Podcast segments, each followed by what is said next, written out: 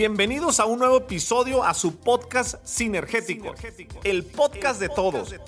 Un espacio donde invito expertos, agentes de cambio y grandes personas con extraordinarias historias que te ayudarán a acelerar tu crecimiento en tu negocio sin descuidar tu persona, fondo antes que forma, haciendo sinergia con él, contigo y conmigo. Mi objetivo es inspirarte, motivarte, acelerarte y hacer sinergia para que juntos alcancemos todos nuestros objetivos. Si estás, listo, comenzamos. Padre Liberto, ¿cómo estás? Buenas tardes, bienvenidos a este espacio Sinergéticos. Muchas gracias por darte la vuelta desde San Juan de los Lagos hasta, hasta tu casa. Gracias a ti, es un gusto estar aquí con ustedes compartiendo la fe y las experiencias que Dios ha puesto en nuestra vida. Súper. Oye, padre, pues tengo que empezar con, con una pregunta obligada. ¿Te consideras, eres, eres, sacerdote, por supuesto, ¿te consideras influencer?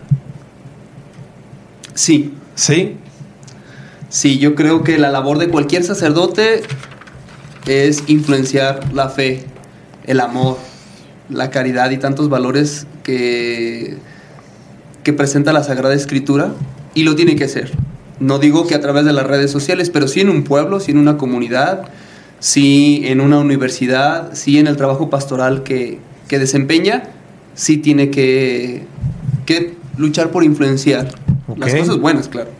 Oye, padre, y, y platícame un poquito el tema de, yo, yo te hago la pregunta, tus redes sociales, TikTok, Instagram, los reels, lo, lo que haces, este, me, me, llama mucho la atención el, el, el contenido y, digamos, es diferente, vaya, ¿no? El, siempre la ruptura de patrón el... Yo conviví, te lo decía antes de entrar al aire, con, muchos sacerdotes porque crecí en un internado y, ahora pues ver a alguien joven haciendo TikToks, grabándose, eh, se me hace bien interesante. Me gustaría que me platicaras, además, déjame decirte, padre, que me gusta mucho el concepto de, de reputación digital, marca personal, el, el tema del posicionamiento y el tema de la comunicación. Yo soy un apasionado del tema creo que tenemos el mismo tiempo haciendo redes sociales. Yo tengo un año, siete meses que tomé la, pues, la intención de comunicar esta filosofía, uno más uno es igual a tres y, y, y todo lo que hago. ¿Cómo fue en tu caso este, este proceso? Mira, a mí siempre la comunicación social me ha gustado mucho. Sí. Desde que estudiaba o cursaba la licenciatura en filosofía, hice un trabajo científico como una tesis, digamos así, para concluir la licenciatura sobre ética y medios de comunicación. Después, en segundo de teología, ya es la segunda licenciatura dentro del seminario, hice otro trabajo científico, sí. otra tesis, sobre los medios de comunicación dentro de la iglesia. Entonces es algo que a mí me gustaba. Cuando trabajé eh, en las diferentes partes, en Puerto Escondido, en San Ignacio, siempre hacía cortometrajes, hacía anuncios, esto para atraer a los jóvenes a los retiros. Ya luego, mmm, siendo comisionado diocesano de la pastoral juvenil, pues el modo de llegar a los jóvenes es eso. O sí. sea, estamos viendo ahora que los adolescentes y jóvenes pasan la mitad de su vida en las redes sociales. Entonces, una forma de llegar a ellos, pues es así. Entonces, pues me centro más de lleno pues en las redes sociales para poderlos conocer, para poderlos ayudar, para darles eh, alimento en su fe a través de, de, las plataformas, que ahora son los, las nuevas plazas en donde ellos están. Y entonces, pues ahí este, me centro. Luego soy cambiado a la Catedral Basílica, en donde me dedico literalmente a esto.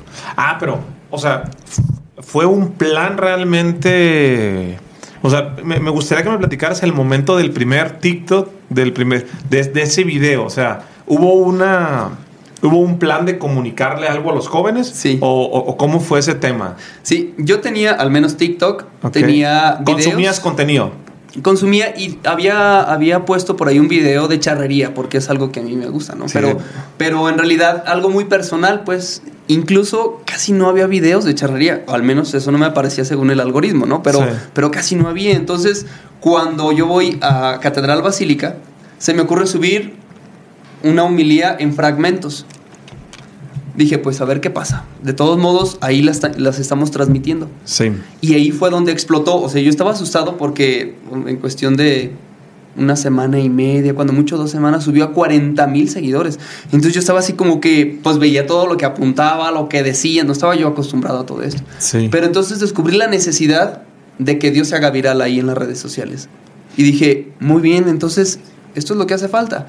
Y comencé comencé a incluso a reestructurar mis homilías para, para ponerlas. pero de la homilía hiciste varias cápsulas, mira, varias cápsulas. Normalmente a TikTok.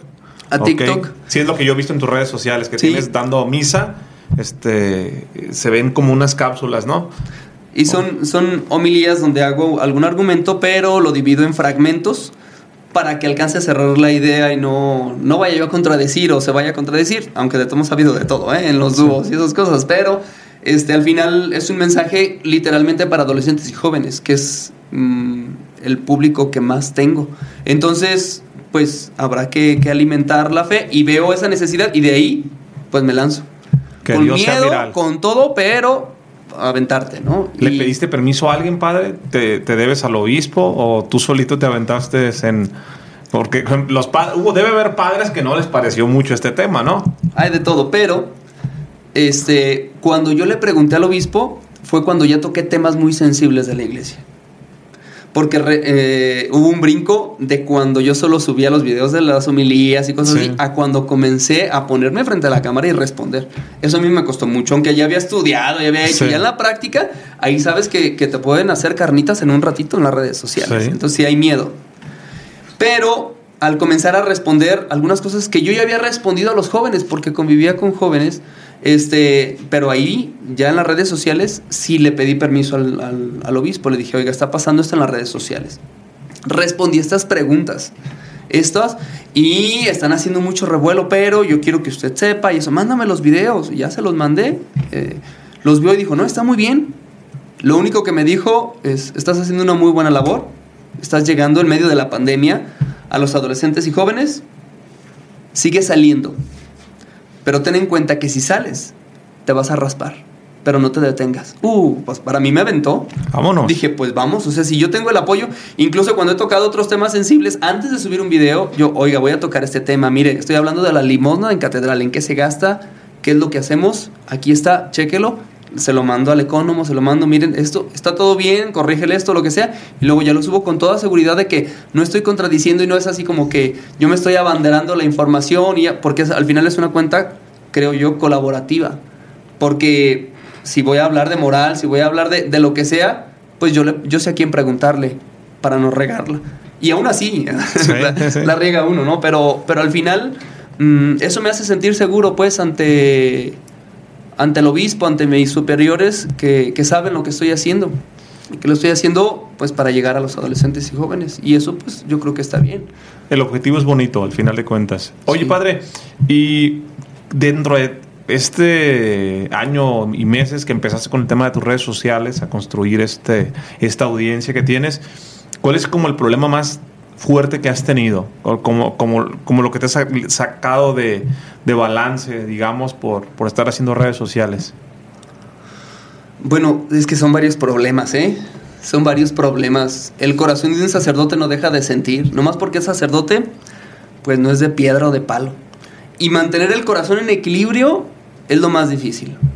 Como cuando llegan y se quieren tomar fotos contigo, incluso que, quieren un autógrafo y dices, oye, espérame, yo quiero que sigan a Dios, ¿no? Pero al final te ven como una figura y es así como, como aplaudiéndote la buena labor que está haciendo.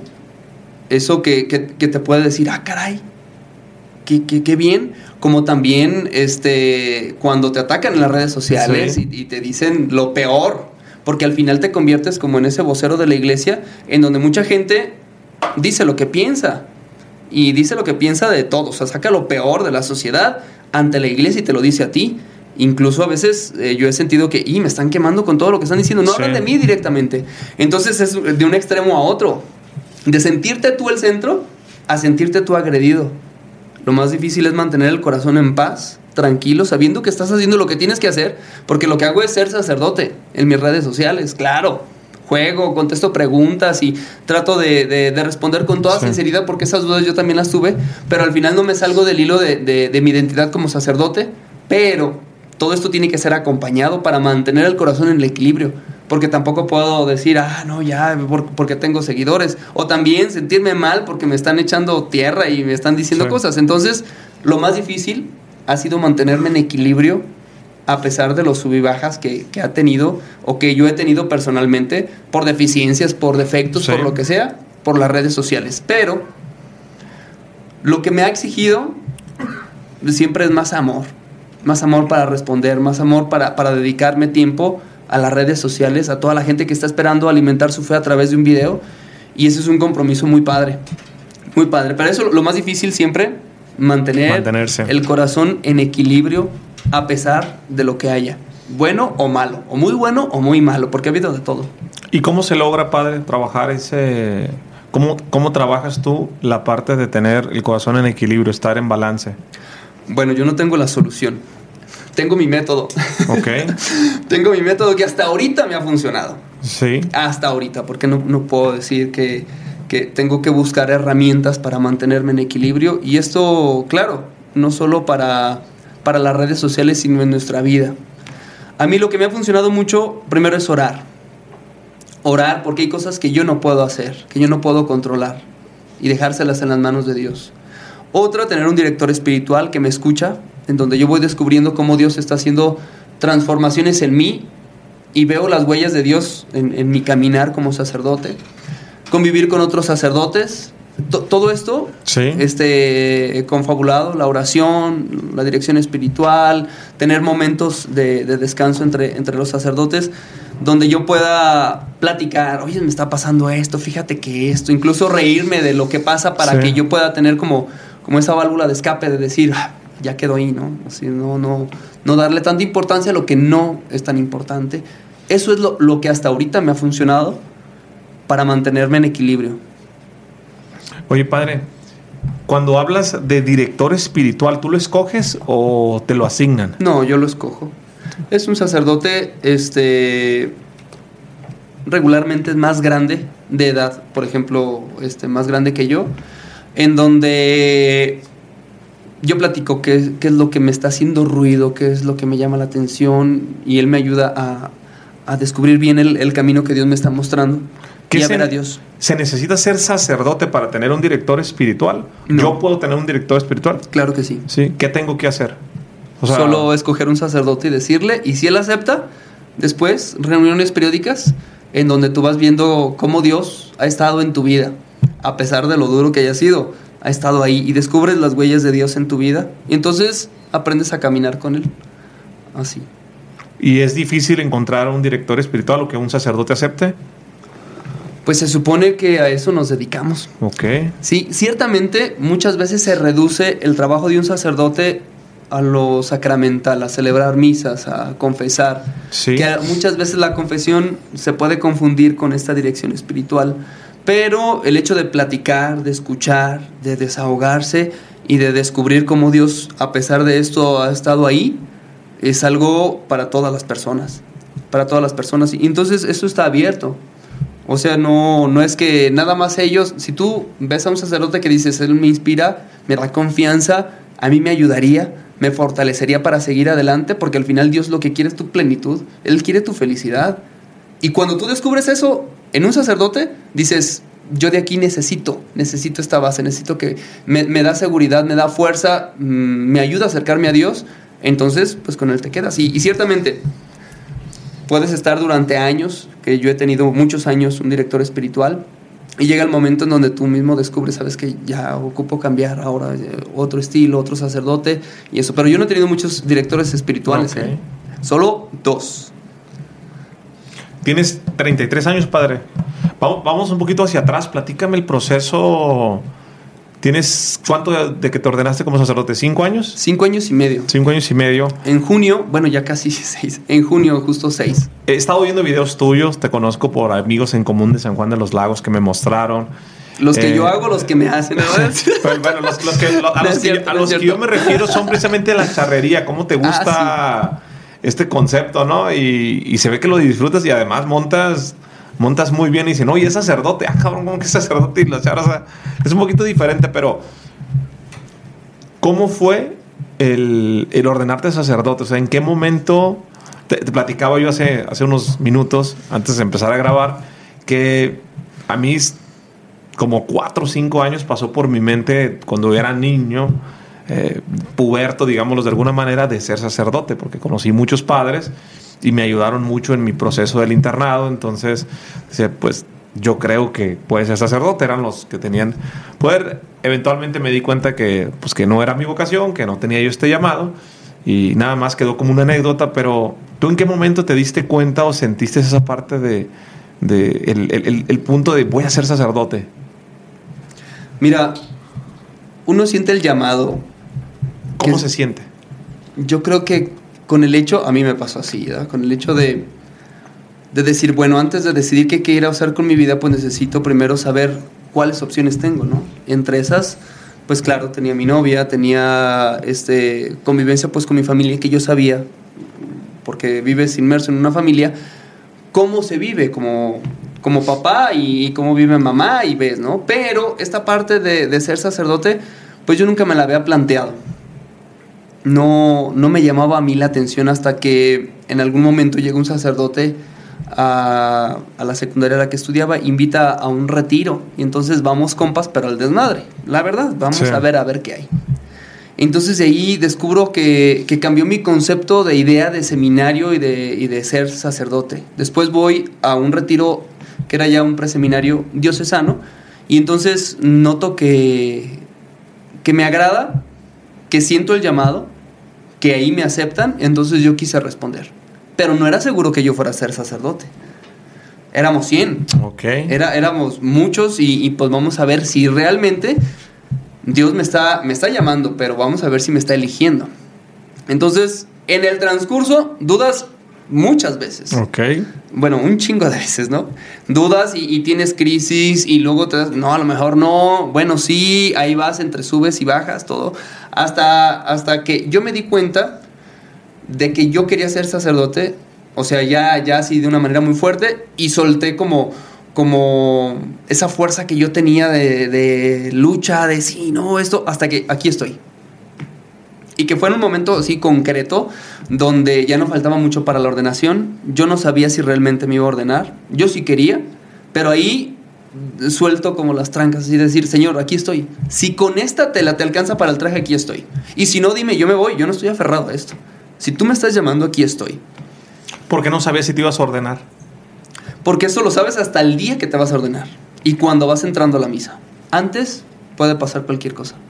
No, no, no estaba yo totalmente seguro desde, ah, tengo, me falta tanto para ordenarme. Sí, es el plan, pero no sabes. Porque para esto hay todo un escrutinio, hay una investigación previa. O sea, no es así como que vas pasando los exámenes y ya, no. También habrá que ver tu madurez y no es tan, tan fácil. Entonces tú dices que sí, pero ahora vamos a ver si la iglesia dice que sí. ¿Cuál es el proceso para estar listo para ordenarte? ¿Qué tienes que estudiar actualmente y cómo son como los requisitos para ponernos en contexto? Eh, como sacerdote diocesano, después de la preparatoria, ya sea que la estudies dentro o fuera del seminario, hay un curso introductorio, que es como la introducción a, digámoslo así, a todo el sacerdocio, para que más o menos veas el panorama y orientación vocacional de qué es. Después viene una licenciatura en filosofía, un año de servicio. Después. Licenciatura en filosofía, ¿cuánto dura? Tres años, el estudio. ¿Y qué estudian en esa licenciatura, padre? Pues prácticamente la licenciatura en filosofía, este, todos los filósofos y, te enseñas a pensar, te enseñas a, todas estas cosas, no precisamente todo desde la iglesia, claro, son sacerdotes los que te dan las clases o personas preparadas.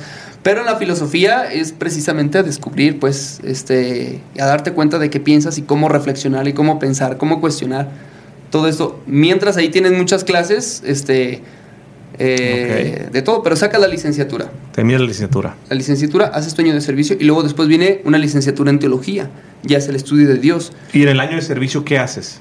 En el año de servicio ah, hay diferentes servicios, muchos van a alguna parroquia, a mí me tocó estar haciendo mi servicio primero mm, seis meses en mi casa con mi familia a reintegrarme después de siete años de estar este, fuera de casa. Bueno, sí iba periódicamente, pero ya otra vez a, vivir.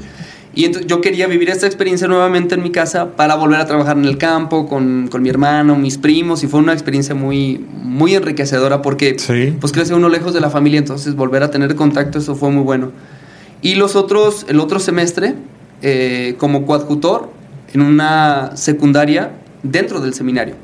Entonces había este, unos padres formadores y yo como seminarista era encargado de la disciplina de ellos. Entonces, mientras daba clases en una preparatoria en Capilla de Guadalupe, este, sobre ética filosófica, y ya pues de alguna manera ejerces algo de lo que habías estudiado en la licenciatura. Luego, ahí hay un- una etapa, un brinco muy importante que es decidir entrar a la teología, porque ya es profundizar más en los estudios para ser sacerdote. ¿Cuánto dura? Cuatro años. Cuatro años de teología. cuatro años de teología. Y en el cuarto año, el 6 de diciembre, o sea que más o menos a medio semestre, me ordené diácono estando dentro de, del seminario. Un diácono, pues es este casi como un sacerdote, digo casi, nomás para explicarlo así de una Sí. manera muy, muy sencilla. A diferencia de un sacerdote, un diácono no puede consagrar, no puede ungir a los enfermos y no puede confesar. Consagrar, ungir a los enfermos y consagrar. O sea que después de eso puede bendecir, puede casar, puede bautizar, prácticamente ya, ya ejerce casi, casi todo. Y al terminar a concluir... ¿Bautizos? Bautizo sí. Sí, solo, solo confesar, ungir a los enfermos, porque este, de alguna manera también perdona los pecados, y consagrar. De ahí en más todo lo demás sí lo puedo hacer. De ahí me mandan a misiones a Oaxaca, a Puerto Escondido, ahí como, como formador en la preparatoria. Y pues fue una experiencia muy bonita. ¿Cuánto duraste en Oaxaca? bonita. Un año. Un año y regreso para, para ordenarme sacerdote. O sea, es Así un- fue ese, ese proceso, Estamos hablando de un proceso casi nueve años. después de la preparatoria. Después de la preparatoria son nueve Y yo entré años. desde la, desde la preparatoria, o sea que fueron 12 años 12 años para ser sacerdote. para ser sacerdote. Eso como sacerdote diocesano Sí. en San Juan de los Lagos. Puede variar, puede cambiar. En, en los, de, de acuerdo a, las- a los estados o al país o a qué cambia. Sí, a las congregaciones también algunos este, reducen algunos estudios, otros eh, es- eh, ponen más años, es diferente. Oye, ¿y cómo le haces? Eres un padre joven cuando estás en el internado con todo el tema de las tentaciones. Lo platicábamos ahorita fuera del aire, ¿no? Que te decía, no, es que me empezaron a gustar las mujeres. Y yo, a mí me gustan las mujeres. O sea, Sí. este, me siguen gustando. Para pronto. ¿no? Este, ¿Cómo trabajas esa parte, padre? Dentro del seminario pues hay una mm, como una burbuja en la que tienes mm, integralmente toda tu educación. ¿A qué me refiero? Porque hay, hay psicólogos, hay directores espirituales, están los formadores, están los compañeros, sales apostolado, o sea, tienes todo. El detalle es cuando sales, cuando estás fuera, cuando ya estás solo, cuando tienes tu casa, cuando ya no tienes que perder tu identidad como sacerdote en Sí. medio de las pruebas. O sea que cuando ya no te ve nadie. ¿sí? Ahí es donde, donde realmente cuesta. Y lo digo por mí, ¿no? Porque pues ha habido de todo. Ha habido de, de todo tipo de tentaciones, ¿no? Pero a mí lo que me ha sostenido es el, el método el, el mismo. O sea, un director espiritual. O sea, preparar muy bien o lo más que pueda las homilías, mis reflexiones, mi oración personal y platicar con los sacerdotes, con algunos que, con los que yo tengo confianza, con los que puedo decirle al día al día, oye, me pasó esto, y, y, y desembuchas, pues le, le dices, y entonces al final mm, le quitas fuerza. De, todos los conflictos que puedes traer. Eso es lo que me ha funcionado eh, en la cuestión de las tentaciones, pero no tengo mi, mi celibato resuelto. Lo que decía allá afuera, ¿no? la moneda sigue girando. O sea, yo tengo que estar atento todo el tiempo, porque yo decidí entregarme por la iglesia, que es mi esposa, así esté defectuosa, así sea lo que sea, yo me debo a la iglesia y entonces lo tengo que hacer y lo hago con mucho gusto y me entrego con generosidad. Oye, padre, y ahí mencionas tú el tema de la iglesia defectuosa. O sea, tú eres consciente, los sacerdotes son conscientes, pues que tiene muchos errores la iglesia como institución. Pero no por eso voy a ir en contra de la iglesia, ¿estamos de acuerdo?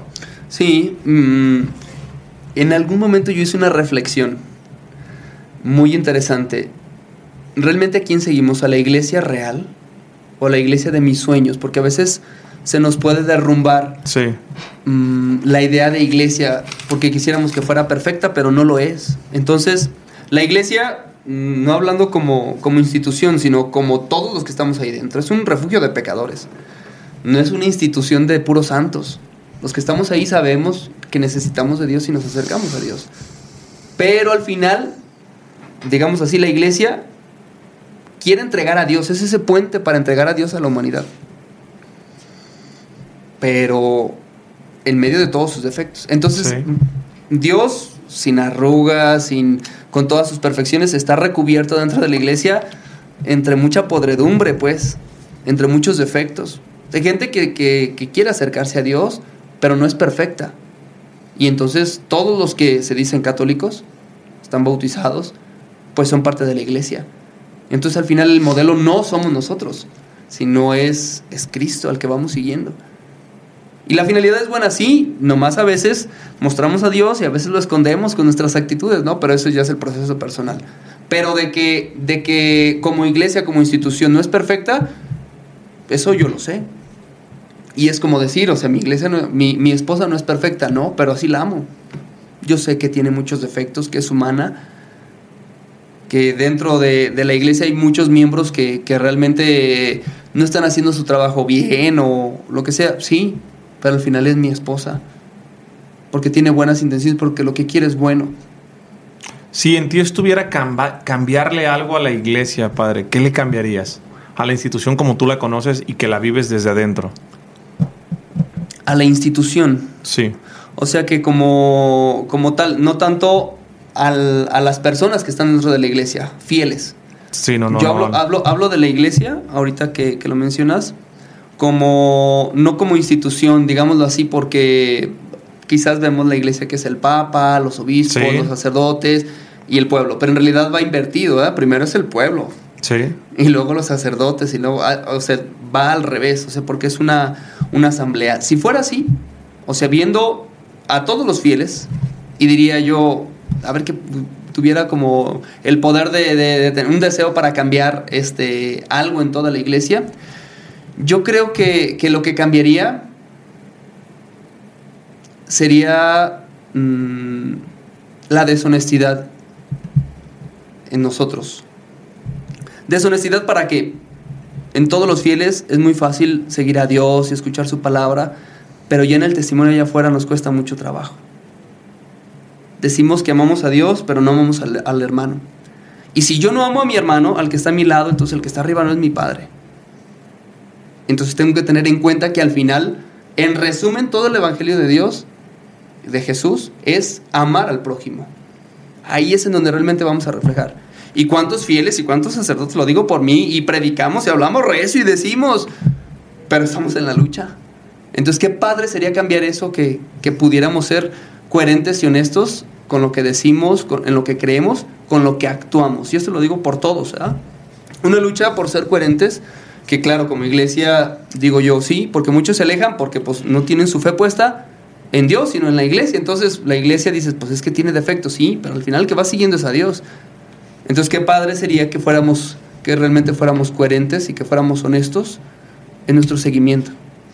A mí me escriben mucho padre en mis redes sociales este, por, por mi testimonio de vida que, que, yo lo he dado públicamente. Y yo hablo mucho del tema del perdón. De hecho, yo, yo algo que he estado trabajando mucho este año y que es como uno de mis propósitos es, es acercarme más a Dios, mejorar mi comunicación con Dios, eh, tener más fe. Me preguntan a mí, y es una pregunta que también yo te hago, ¿cómo se trabaja la fe, Padre? O sea, ¿cómo puedo yo sé que mi fe no es tan fuerte, yo sé que mi fe no es tan sólida. ¿Qué tengo que hacer para tener mayor fe? Leo la Biblia, rezo, me... ¿qué tengo que hacer? Yo creo que te digo mi método, lo que, sí. lo que a mí me funciona es, es saber que Dios está ahí. Orar sí. y sentirlo cerca en todo momento, en medio de las pruebas, en medio también de, de, de las dificultades y también de los éxitos. Dios está ahí. ¿Cómo, cómo y, sabes que Dios está ahí, Padre? Tú eres sacerdote y lo entiendes y lo vibras y, que, y lo comunicas, pero, pero ¿cómo ellos que están aquí, cómo, cómo, les podemos decir que Dios está aquí? ¿Dónde pueden ver a Dios? Pues mira, no es algo que se pueda palpar. Okay. No es algo así como que, ah, está, ahorita está en este momento. Él está, es omnipresente, entonces está en todos los lugares. Pero cuando yo sé que Dios está conmigo, yo me siento seguro, porque es mi Padre. Y entonces lo que me pasa es por algo, porque Él tiene un plan más perfecto que yo. Sí. Entonces cuando yo me abandono en sus manos y le digo, Señor, yo creo en ti, yo confío en ti. Entonces yo tengo fe en que lo que me está pasando es por algo bueno. Es para algo bueno. Entonces yo me abandono y tengo fe, porque creo, porque confío en Él. Porque su plan es mejor que el mío. Entonces lo que me está pasando es para hacerme fuerte para algo más. Entonces todo tiene sentido. Y esa es la fe. Creer y confiar. Porque Dios está ahí. Porque nunca te ha abandonado. Si, si, nos ponemos a ver en el proceso de nuestra vida, el miedo de las dificultades, de todo, todo tiene un propósito bueno. Claro, vamos a descubrir muchas cosas malas que nos han pasado y, y por culpa de la sociedad quizás, porque pues la sociedad no está acabada, no es que Dios quiera vernos sufrir, es que estamos en proceso, estamos en construcción como sociedad, pero Dios está ahí. O sea, Dios está sacando cosas buenas de las cosas malas que nos están sucediendo. No más al principio pues puede costar trabajo verlas, sí. pero después puedes descubrir, oye, si a mí no me hubiera pasado esto, si no me hubieran presionado, si yo no hubiera sufrido esto, quizás no, no hubiera alcanzado estos ideales, no hubiera llegado a donde estoy. En mi proceso de fe, en mi confianza en mi familia, valorar la familia o cuidar, este, no sé, lo que, lo que pueda pasar. Y al final, esa fe se puede descubrir uh, y se puede uh, incrementar, claro, en la oración y el darte cuenta de que no estás solo, de que Dios ha estado en tu vida todo el tiempo y es confiar en Él. Soltarte en sus manos. Decirle, Señor, tú sabes mis debilidades, tú sabes lo que tengo. Es más, no le digas nada, Él sabe todo. Aquí estoy. Lo que a mí me funcionó cuando yo decidí ser sacerdote, aquí estoy. Si con esto te alcanza, aquí estoy. Utilízame. ¿Cómo? Como tú quieras. Dice la canción, Edadme, soy ser hablando entre tus dedos. Se dice muy fácil, pero ya en el momento de las pruebas es, eh, cuesta. Pero ahí es donde, donde realmente nuestra fe puede crecer. Porque es un don de Dios. Señor, aquí estoy, yo estoy viendo que nunca me has abandonado, yo sé que siempre has estado presente en mi vida, a pesar de que yo he renegado, porque yo quisiera muchas cosas, pero tú tienes un plan más chingón que el mío, así es de que soy tuyo, utilízame, hazme tuyo y listo. ¿Cómo, cómo, cómo te comunicas con Dios, Padre? ¿Cómo le hablas? ¿En, en qué momento? En, ¿Cuándo encuentras ese, ese timing para hablar con Dios? Mira, no siempre uno, lo digo por mi edad, no siempre traes así como, como la paz interior, eh, como para orar así con toda profundidad, sí. porque la verdad a veces es como que tengo que rezar y lo, lo, hago, ¿no? Pero a mí donde me funciona en el momento así exacto es, es cuando yo estoy en, en la celebración eucarística y, y, y, tomo a Dios Eucaristía y, y ahí le digo, aquí estoy, porque hay veces que, que, me está yendo bien, hay veces que las cosas no están bien, pero siempre le digo, aquí estoy. Y no es necesario como decirle muchas cosas, porque él ya sabe lo que traemos dentro. Claro, hay muchas oraciones, por ejemplo, como el rosario, en donde es la repetición, y esto nos ayuda, porque nos va dando paz, nos va, nos va dando un fruto. Por ejemplo, que es, que es algo muy bueno y que a mucha gente le sí. funciona, el rosario.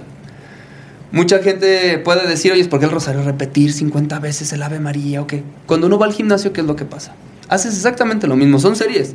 Sí. Cuatro series de, de, de, 15 ejercicios en donde para que haga un efecto, para que crezca el músculo, necesita repetirse. Es igual con la oración. Hay que repetir y, hay que, y eso nos va a ayudar a fortalecernos. Esto, esto va a ayudar a que, a que nuestro espíritu también se haga fuerte en el momento de la prueba y, y se, necesita, se, necesita, repetir. Sí, si yo voy a sí. agarrar una pesa y solo la levanto una vez y la suelto, no me sirve de nada. Ah, pero si lo hago 10 veces durante cuatro series, ah, ahí ya se va a notar, ya va a cambiar. Al siguiente día me va a doler. Entonces, quiere decir que se ha roto el músculo que ha crecido.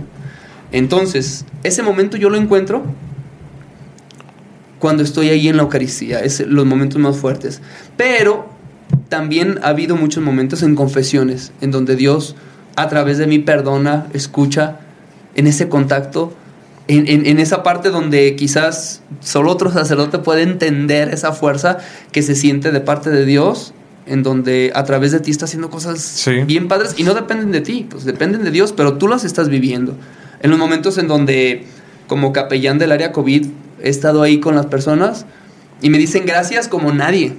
Las enfermeras, los doctores, cuando llego ahí con la gente, ahí al final estás en contacto con Dios, porque es los que te están necesitando. En las redes sociales también, cuando hay, hay, hay, personas que escriben con, con, con, problemas realmente graves, oiga padre, no tengo contacto con un sacerdote, yo lo veo a usted, y entonces le pregunto y le digo, entonces ahí dices, Dios a través de mí está haciendo cosas grandes y entonces yo lo siento ese contacto de decir, o sea, esa es mi responsabilidad. La comunidad de mis fieles está ahí y entonces ahí al final hay que responder. Sí. Entonces, momentos a mí me ha pasado. Oye, padre, entonces, a ver, tienes ya cinco años y medio de sacerdote, eres un sacerdote joven, eh, le entiendes bien a la comunicación, eh, te has hecho viral en redes sociales, nos, nos comparas un poco del proceso de, de, cómo fue hacerte sacerdote, pero a tus 33 años te vas a ir a estudiar a Roma, a estudiar comunicación, ¿no? Comunicación social institucional. Eh, actualmente tu tiempo en qué es lo que más lo enfocas? ¿Qué te dice el obispo ahorita? ¿Estás en comunicación? Sí, como director de comunicaciones y vocero de catedral, pues sigo con mis funciones como capellán ahí en la catedral, pero este, todos los proyectos que yo tenía ahí en la oficina, porque apenas quedó como al 100 con todo lo, lo que yo más o menos había planeado, pero costó mucho trabajo hasta que alcanzó digamos, el clímax de decir, nos hace falta una cámara, nos hace falta esto, una televisión, nos hace falta esto, ya, ya está al 100.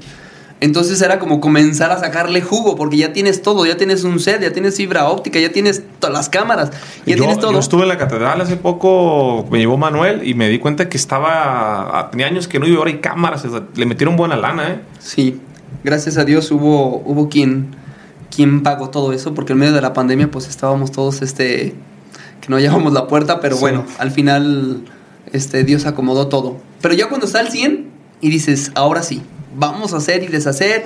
Y yo ya tenía en, puerta muchas cosas que ya había iniciado, pero ya, mm, digamos a, a la esto, producción. Esto, esto.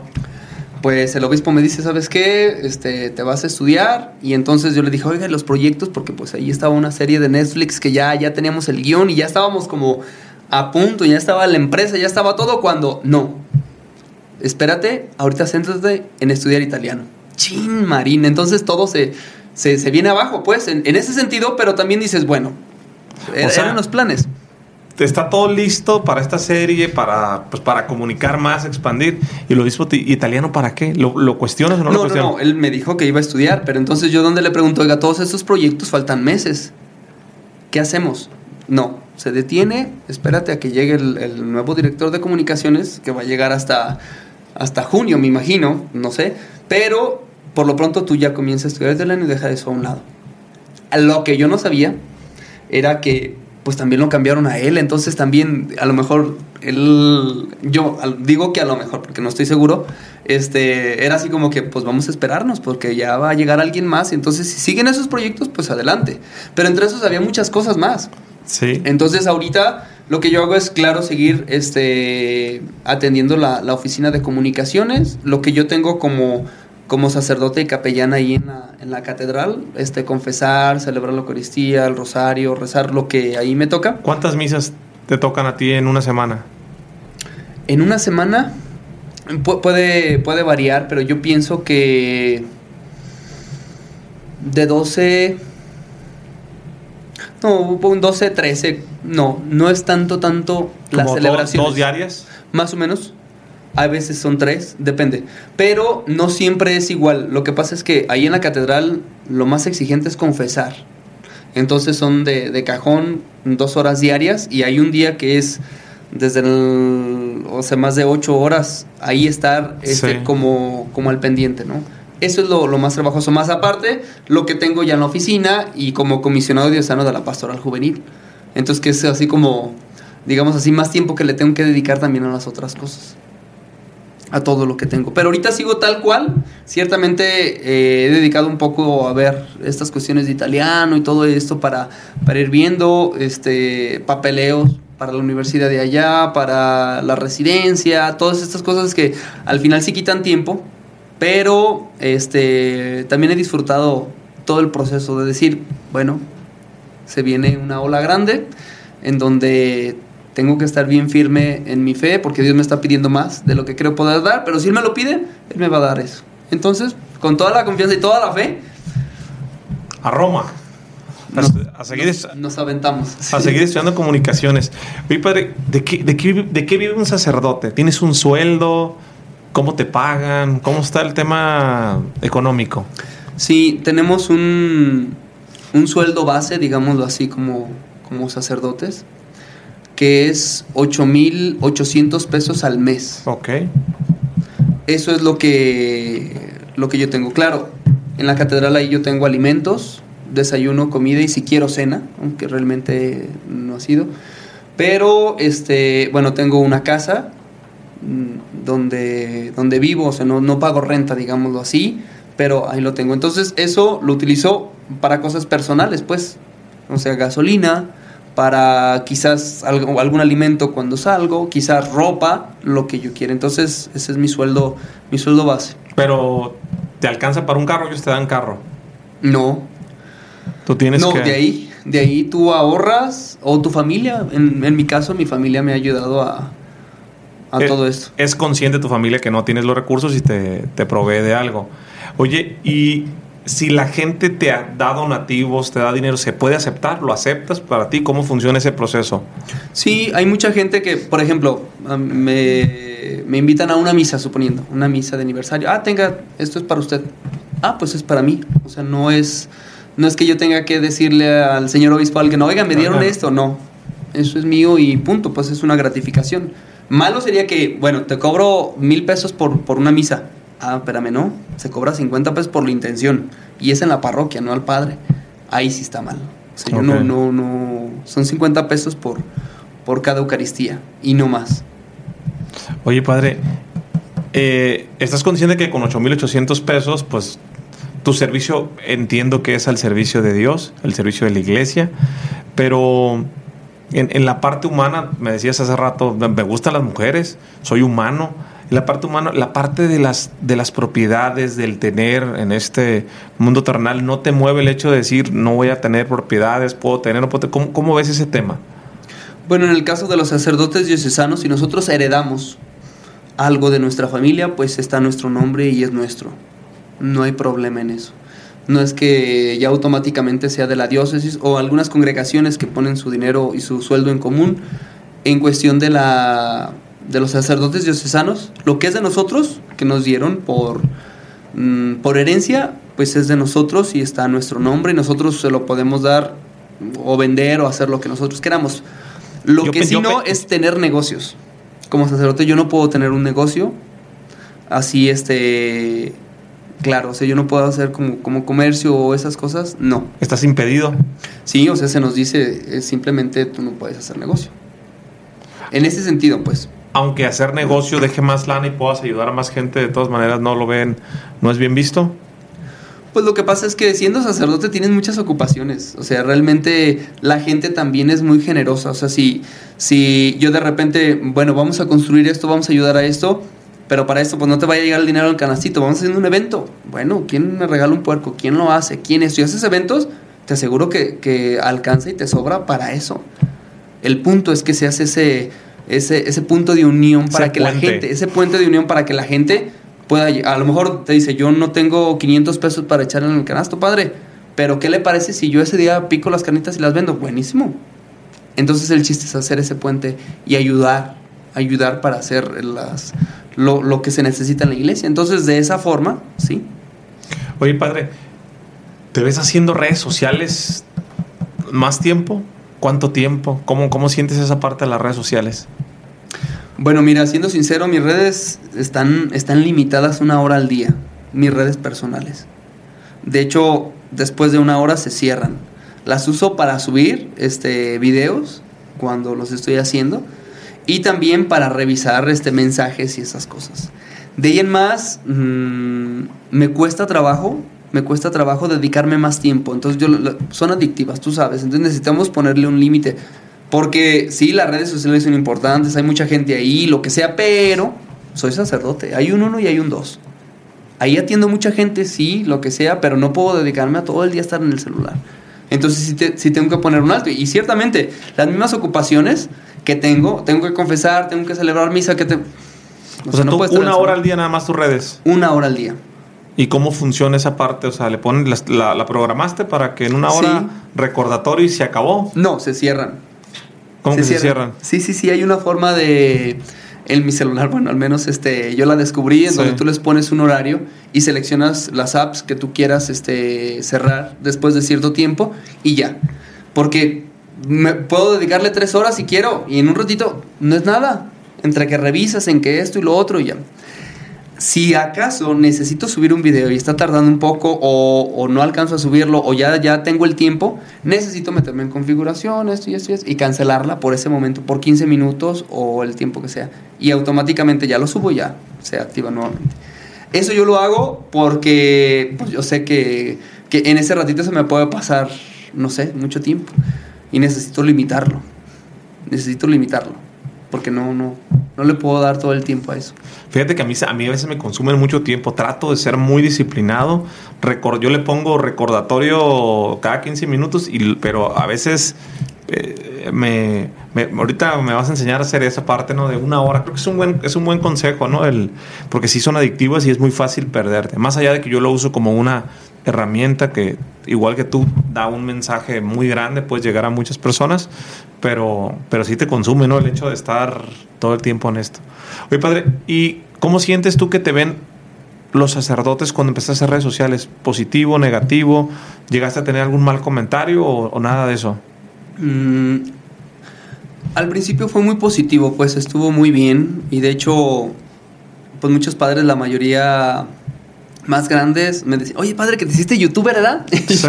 ah, sí, ahí andamos subiendo esto y esto. No, qué padre, qué bien. porque me dijo alguien de no sé dónde, porque muchos padres no tienen redes sociales, la verdad. Al menos los de la diócesis, y eran los que me decían, y yo youtuber, y yo decía, bueno, en general me, está diciendo que está muy bien, ya lo demás lo determino, ¿no? Pero, este, en general, después de que me dijo esto el obispo, y me echó para adelante, pues yo ya no, no, no, no me importaba, o sea, si decían que estaba bien o que estaba mal, yo no me fijaba, porque al final tenía la aprobación del obispo. Y si el obispo me estaba diciendo que siguiera, a mí ya no me importaba. Pero, en general, están muy al pendiente. Porque ha pasado que de repente ha habido críticas, ha habido programas y ha habido hacen mofas.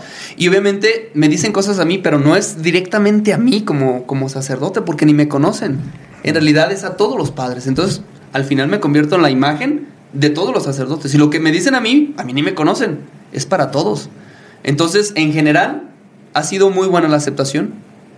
Ha habido muy buenos comentarios, aunque de repente ha surgido por ahí alguien así que, que de repente dice algo y dices, no lo ve tan bien, pero al final dices, pues él trae sus luchas y él que haga lo que pueda, yo estoy haciendo lo que puedo y lo que debo.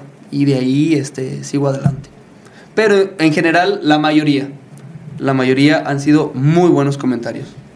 No me puedo quejar en eso. Más de lo que esperaba, la verdad. Ok. Oye, padre, ¿cómo trabajas el ego? ¿Cómo, cómo y eso es una pregunta personal. Eh, ¿Tienes ego?